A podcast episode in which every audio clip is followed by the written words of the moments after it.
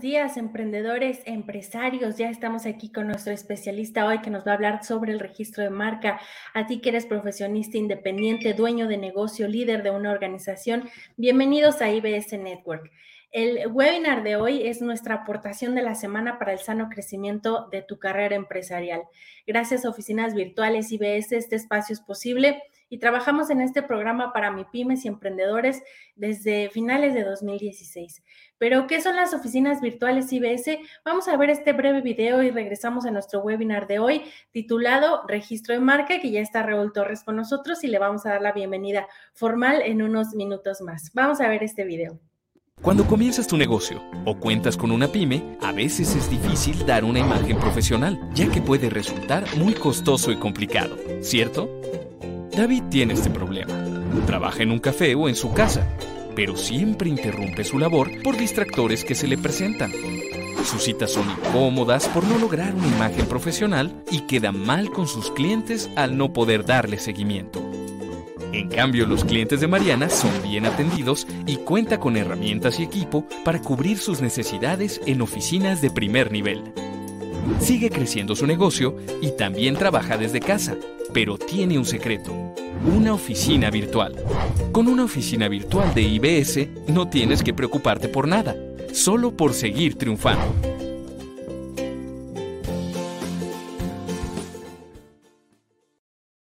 Pues ahí está, ya lo tienen ustedes. Tenemos centros de negocios en las principales zonas de la Ciudad de México, como es, por ejemplo, Avenida Presidente Mazarik en Polanco, en Avenida Tamaulipas en Condesa, Lomas de Santa Fe, Lomas de Tecamachalco, Insurgente Sur, Reforma Centro y en otras partes de la República también, como en Monterrey, en Querétaro. Y bueno, siempre se están sumando centros de negocios a la familia IBS.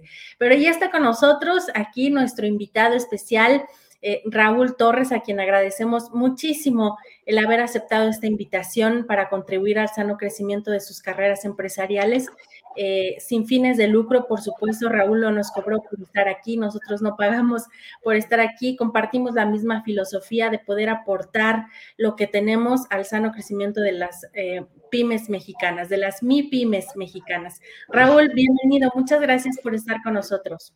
Lau, muchas gracias. Eh, muy contento de poder compartir un poquito de experiencia y de conocimientos en temas que sobre todo son importantes para el desarrollo de los empresarios y de los emprendedores. Muchas gracias.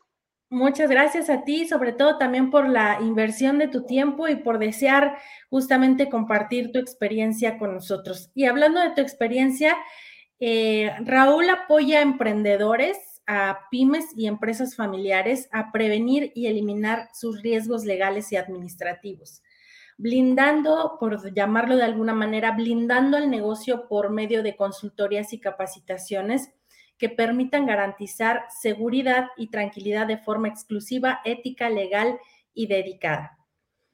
Raúl trabaja en diferentes organizaciones, por ejemplo, en GURS, asesores, consultores y capacitadores SC como director jurídico externo, en la Federación Mexicana de Nippon Kempo como vicepresidente nacional y representante jurídico, consultor, secretario, comisario y vocal interno en la Cámara Nacional de Comercio de la Ciudad de México. Entre varias de sus funciones está como subrepresentante ante grupos especializados, es también coordinador de área de servicios profesionales, director de grupo especializado de consultores y capacitadores y subdirector también de esta misma área, así como coordinador del área de proveedores para la empresa.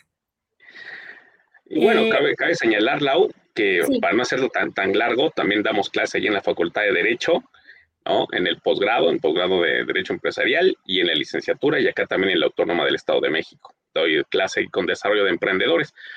Entonces ahí estamos aportando, ¿no? Y combinando la, la teoría con la práctica. Eres catedrático también. Sí, sí, sí. Pues qué gusto, aquí estamos. Vamos a compartirles este temita muy lindo, ¿no? Que es el de registro de marca. Claro que sí, Raúl. Adelante, por favor, si gustas compartir pantalla.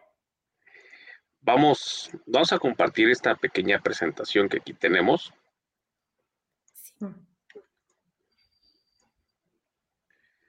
Y que tiene que ver un poco con esto de la protección a la propiedad intelectual.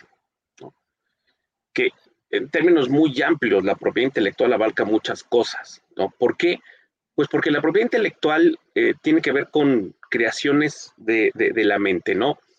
Obras, tecnologías, símbolos, nombres que utilizamos en el comercio y con los cuales eh, los prospectos los clientes ya nos van identificando a nosotros, ¿no? Nos permite eh, gozar, ¿no? De, de beneficios por la inversión que se hace. Dentro de todo lo que es la propiedad intelectual, obras literarias, diseños, las patentes, el software, eh, canciones, imágenes, y en lo que nos vamos a eh, enfocar el día de hoy es en la parte de marcas registradas.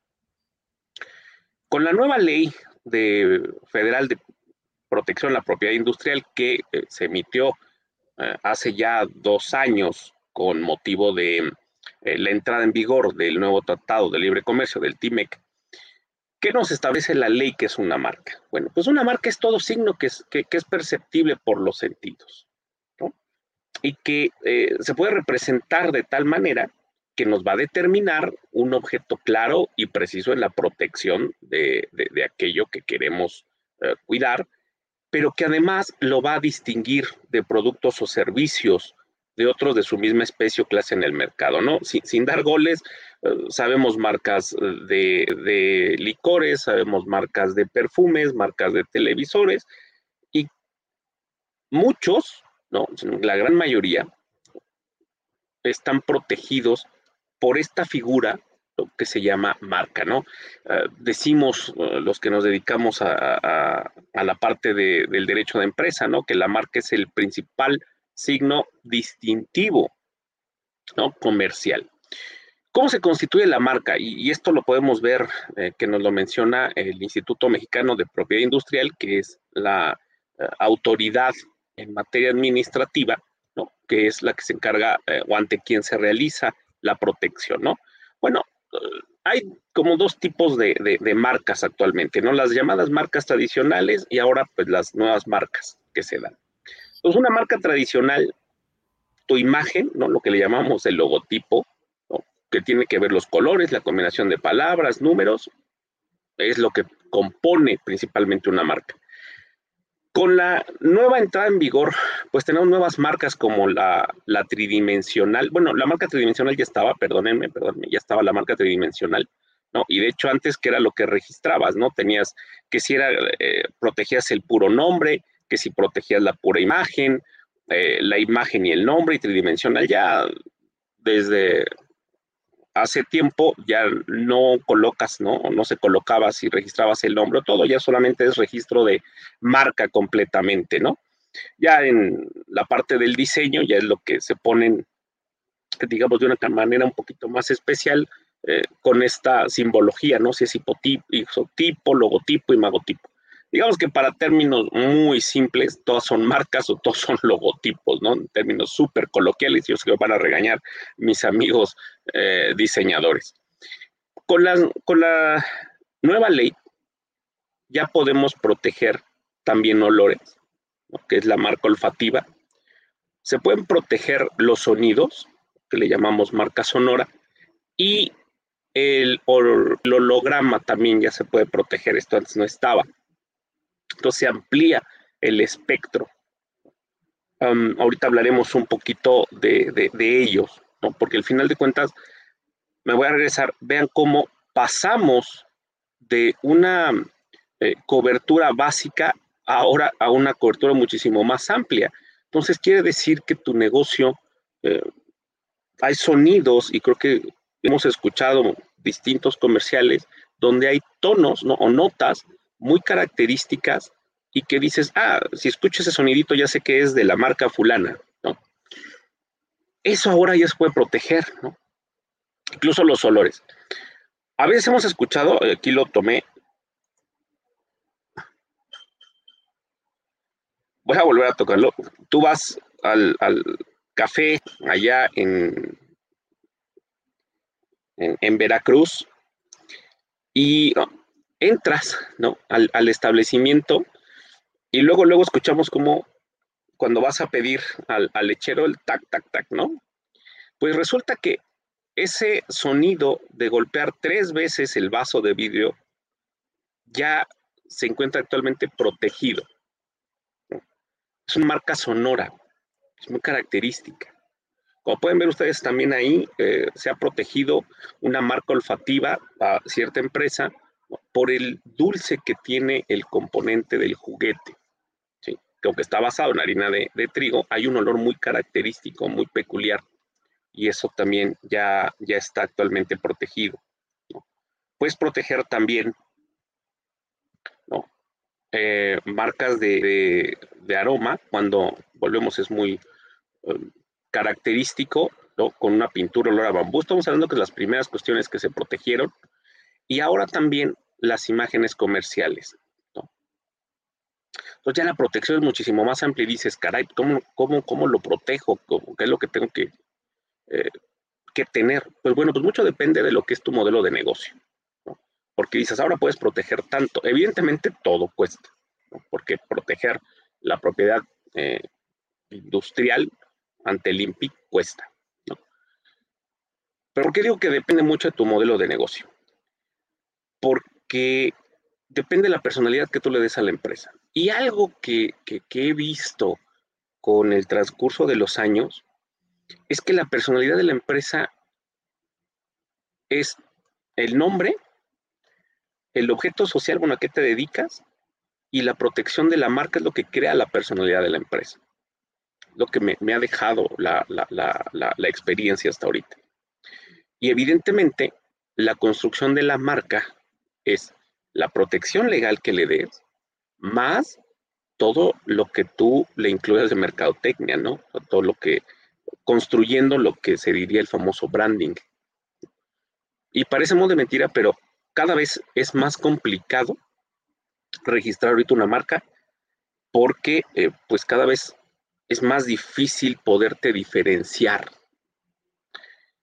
Aunado a esto, hoy en día también se puede proteger pues la imagen comercial. Es decir, ya puedes proteger em, las figuras, ¿no? el empaque, la etiqueta, la, forma del producto en, una sola, ¿no? Y a esto le llamamos ahora marcas no tradicionales, ¿sí? Entonces ya desde el dibujo, ¿no? la etiqueta, los colores, todo esto ya se puede proteger, ¿no? Como una imagen comercial. Entonces ya tienes la marca, la representación tradicional y ahora tu imagen comercial también ya se puede proteger.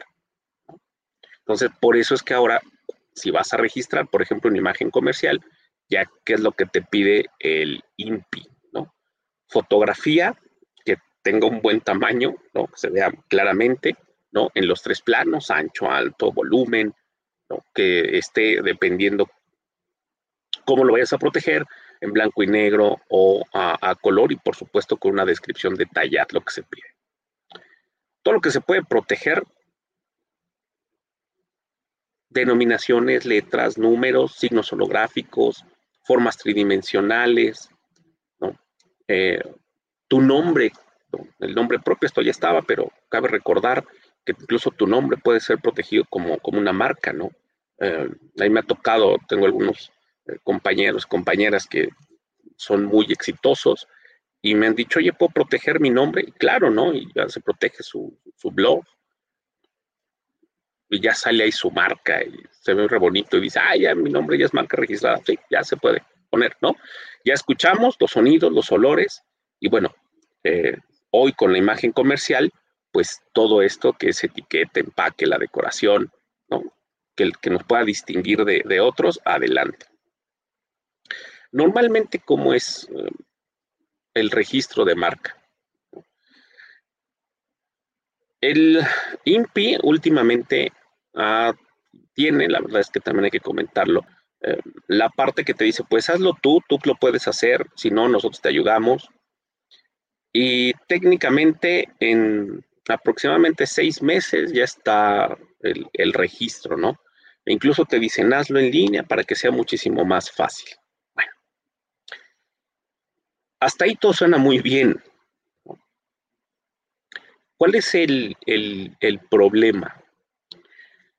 Si lo vemos aquí en el planito, el problema es no nada más que escojas un nombre y que puedes determinar tu tipo de marca, ¿no? Que ya lo vimos, ¿no? El gran problema está aquí. En, qué cajoncito voy a meter mi producto o mi servicio. Esto obedece a algo, eh, voy a adelantar, es que se llama eh, la clasificación de NISA. Hay 45 clases donde podemos registrar nuestro producto o servicio, ya sea en productos, ya sea en servicios. Y dependiendo a qué te dediques, puedes registrar tu marca en varias clases. ¿Cuál es el, el problema aquí? Que las clases, como pueden ver, se van modificando, ¿no? En diferentes años me van modificando las clases y de repente puedes clasificarlo en algo que ni sabes que, lo puedes hacer o no lo estás clasificando en el aspecto principal de tu negocio. Y es que uno de los grandes errores es que dicen que si ya inscribiste tu marca, nadie más la va a poder utilizar. Pues esto no necesariamente es así. Dentro de las 45 clases, por ejemplo, a mí me ha tocado registrar en la clase 4, ahorita me acuerdo de una, ¿no? Que es productos de carbón, venta de artículos para carbón. Y resulta que ellos también ofrecen servicios de transporte, que eso está también en otra característica. Vamos a poner un número en la clasificación número 20. Entonces resulta que la marca la puedes registrar en una o en ambas. Y dicen, ah, ¿qué el registro cuando tengo en, una clase no me protege automáticamente la otra? La respuesta es no. Y aquí es a donde eh, tenemos que tener mucho cuidado porque cuando se hacen las búsquedas ¿no? en un instrumento que se llama MARC-IA, ¿no? bueno, Marcia, de repente eh, tenemos el problema, ¿sí? Para identificar el producto o el servicio. Y aquí es el verdadero punto, ¿sí? Donde nos detenemos porque tú puedes decir, bueno, vendo carbón.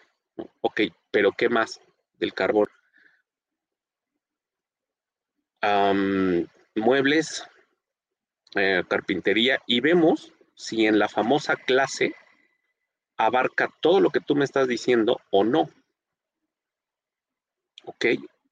sí tiene que quedar muy, muy claro esto porque de eso depende el éxito de, tu inscripción. Y eh, he encontrado algunas eh, malas prácticas o poco éticas donde te dicen, no te preocupes, yo te la registro porque te la registro y registran en otra clase, en otro producto, otro servicio. Y me vas a decir, bueno, y eso al final del día, um, ¿en, qué me puede afectar? Yo lo que quería es que mi marca quede registrada. Pues puede registrar más en que si no lo, no lo haces correctamente, después alguien eh, puede intentar un procedimiento de cancelación de, de la marca porque no la estás utilizando para lo que dijiste que la ibas a registrar. Y luego cuando le llegan a hablar al, al, que le llegó a hacer el, registro de la, de la, marca, ¿no? Eh, y pues cómo te, eh, pero tú me la registraste y ahora apóyame y, de repente se desaparece, ¿no?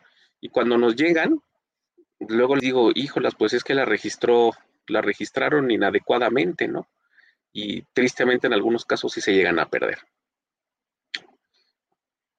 Ya que tienes el registro, o qué es lo padre del registro, ventajas del registro, pues evidentemente es, uno, tienes toda la protección ¿no? para explotación comercial de la marca.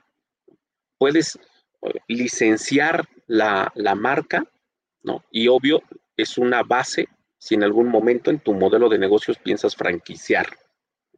Y evidentemente, pues ejercer las acciones contra terceros que sin autorización lo, lo, hagan, ¿no? Además que eh, te permite hacer totalmente tu manual de identidad gráfica y algo que es súper importante, ¿no? En medida en que la marca vaya siendo eh, exitosa, ya se puede evaluar la marca, ¿no? Hay diferentes métodos. Entonces, este derecho exclusivo lo tienes durante 10 años, ¿no? Y se puede renovar por periodos similares. Con la reforma a la ley, actualmente, eh, si inscribes tu marca o vamos a suponer que ya se cubren los 10 años y vas a renovar la marca, a los 3 años, a los 3 años, tienes que dar un aviso de uso de la marca. Esto es muy importante, a los 3 años. Entonces, ya cuando una marca es muy conocida, hay un procedimiento que es la declaración de marca notoria, y ya esto lo tomé evidentemente de la página ahí del, del, INPI, donde cuando una marca ya es notoria como estas que vemos en pantalla, ya no necesita inscribir en todos los 45 lugares, ¿no? Las 45 clases que ahorita aquí vemos. Ya estamos viendo que ya esta es una marca tan notoria que ya está protegida, digamos, en automático en las 45 clases. Evidentemente, hay procedimientos para la declaración para que una marca sea famosa, ¿no? Tampoco es tan, tan simple, ¿no? por supuesto, son procedimientos un poco más costosos, pero a eso puede aspirar, digamos, a llegar a, a que tu marca sea, ¿no? Por supuesto, también hay prohibiciones para la publicación de las marcas, ¿no? ¿Qué no puedes eh, registrar, ¿no? Palabras que sean completamente antisonantes. Y de repente esto eh, llega a, ver algunas palabras que, eh, que, son como muy coloquiales y de repente se llegan a, defender o no. Eh, hay expresiones como lo de, ay, que en algún momento se prohibió y después dijeron que siempre sí, ¿no? Pero tienen que buscar que no suenen antisonantes como lo pueden ver ahí en pantalla, ¿no? Eh, cualquier producto o servicio, o sea, habíamos dicho que las letras se pueden registrar, los números se pueden registrar, pero no como la letra plana, ¿no? En este caso la letra debe tener algún diseño para poder ser registrada, igual los números, ¿no? Eh, palabras eh, con variaciones en el idioma también podrían no ser susceptibles, o sea, esto que ven aquí está tomado de un expediente real, ¿sí? Donde esta palabra software fue bueno, no se le permitió su registro. Los logos de monedas, de billetes, no quedan, no, los, mm, lo que es para medallas tampoco se puede registrar y por supuesto signos oficiales, ¿no? escudos oficiales no pueden ser registrados. Habíamos dicho que hay problemas para otorgar la marca. ¿no? Hay lo que le llamamos riesgo de confusión de marcas. Principalmente podemos encontrar tres grandes riesgos al momento de otorgar la marca, ¿no? Que puede ser con el nombre, en el concepto o, en el propio gráfico, ¿sí? Y estudios, ¿no? Más o menos van indicando, ¿sí? Que existen confusiones entre diferentes productos o servicios, ¿no? Hay productos como en la categoría de shampoo encontraron confusiones del 18%, en alimentos y bebidas hay más parecidos, cerca del 70%, productos de aseo personal hay un 89% de confusión, aseo del hogar, no, o sea, todo esto es lo que también genera, ya sea que en el nombre, en el concepto, en el gráfico, se parezcan las marcas y no te permiten ¿no? El, registro, ¿no? Y, de todo hay, ¿no? En alimentos, en bebidas, eh, todo eso hace que se confundan. Incluso eh, pongo esto porque en uno de los viajes que estoy haciendo, ya saben, está la marca y nos encontramos, me tocó encontrar esta. Y así estaba. Lo puedes encontrar. Ya después nos enteramos que en algún tiempo ya ni siquiera abrió esta marca por la parte de la confusión, ¿no? que se puede dar. Tú puedes iniciar tu trámite sin ningún problema o puedes solicitarle al, al si ves que hay mucha confusión, si hicimos la tarea y comenzamos a buscarle ahí en el sistema este de Marcia que te acabo de, de, mencionar, pues pagar una búsqueda fonética o figurativa ante el INPI, ¿no? Para que nos digan qué tanta confusión ellos ven. De hecho, cuando hace el registro de la marca, en, digamos, dentro de las dos fases, primero hacen una eh, parte de ellos, ¿no? Lo que es fonética y figurativa para saber si puede existir un grado de confusión o no al momento registrar la, marca. Esto, digamos, tú te puedes adelantar, ¿no? Y haces un pago y que ellos te digan, mira, aquí puede existir la confusión, ¿no? Porque a lo mejor cuando tú lo haces, eh, puedes decir, es que no lo encontré. Y dices, sale, vámonos. Y resulta que cuando ya pagas los derechos, realizas la, solicitud, ¿no? Ingresas la solicitud, te van diciendo, ¿sabes qué? Sí hay grado de confusión. Entonces, esto lo puedes valorar dependiendo eh, el sector en el que tú te encuentres. Y esto lo puse así em, totalmente adrede, por lo que les decía de los tres años. ¿no? Este nuevo artículo, el 233, es, digamos, de las cuestiones que tenemos que tener mucho cuidado. Porque viene, ¿no? La marca debe de usarse tal como fue registrada o con modificaciones que no alteren su carácter distintivo. Y después viene esta parte que es súper importante. El titular de la marca deberá declarar su uso real y efectivo, que era lo que hace ratito les comentaba. Debes declarar su uso real o efectivo.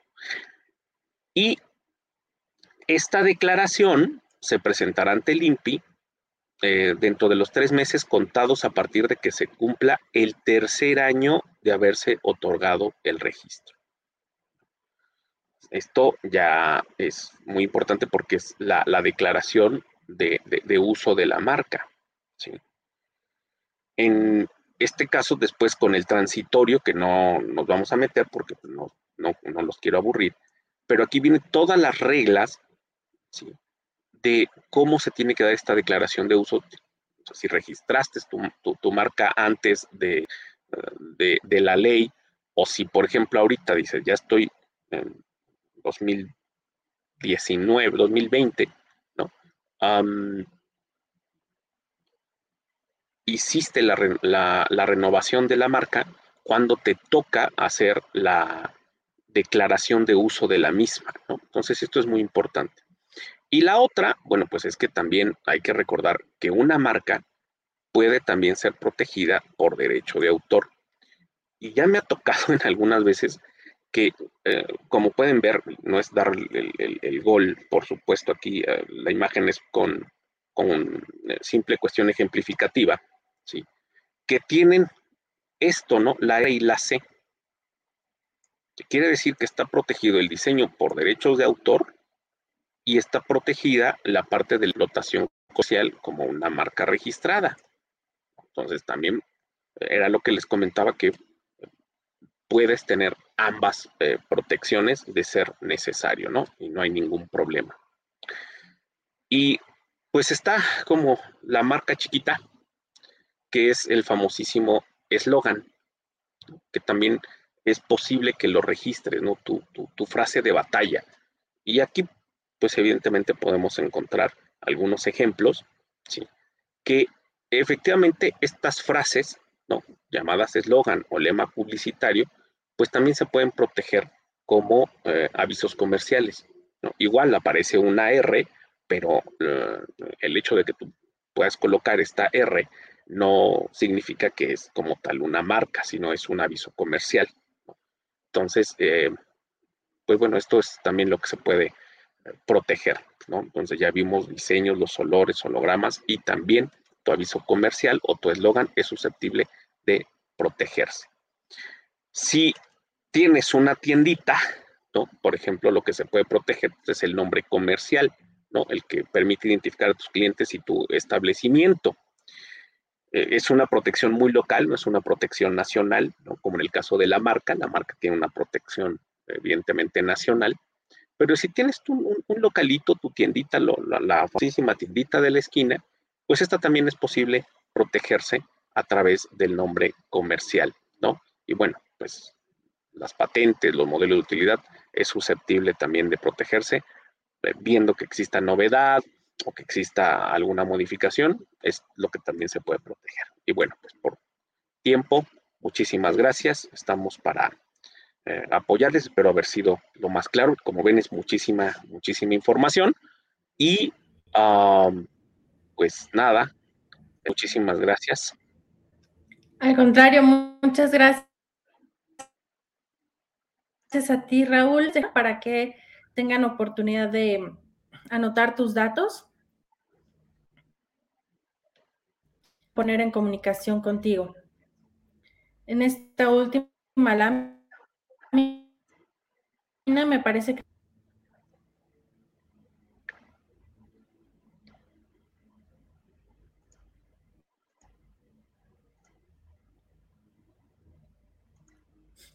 si podemos y aquí está, con mucho gusto. Ahí está el, número de teléfono, está el correo. Y bueno, pues este, estar con mucho, con mucho cariño para eh, poderles eh, atender, ampliar sus dudas, resolverla y, bueno, pues. Um, es visible para quienes están viéndonos en la, la plataforma de Facebook, en YouTube, también en LinkedIn. Eh, ahí está en pantalla para quienes nos escuchan en podcast, en Amazon, en Spotify, Google y Apple Podcast.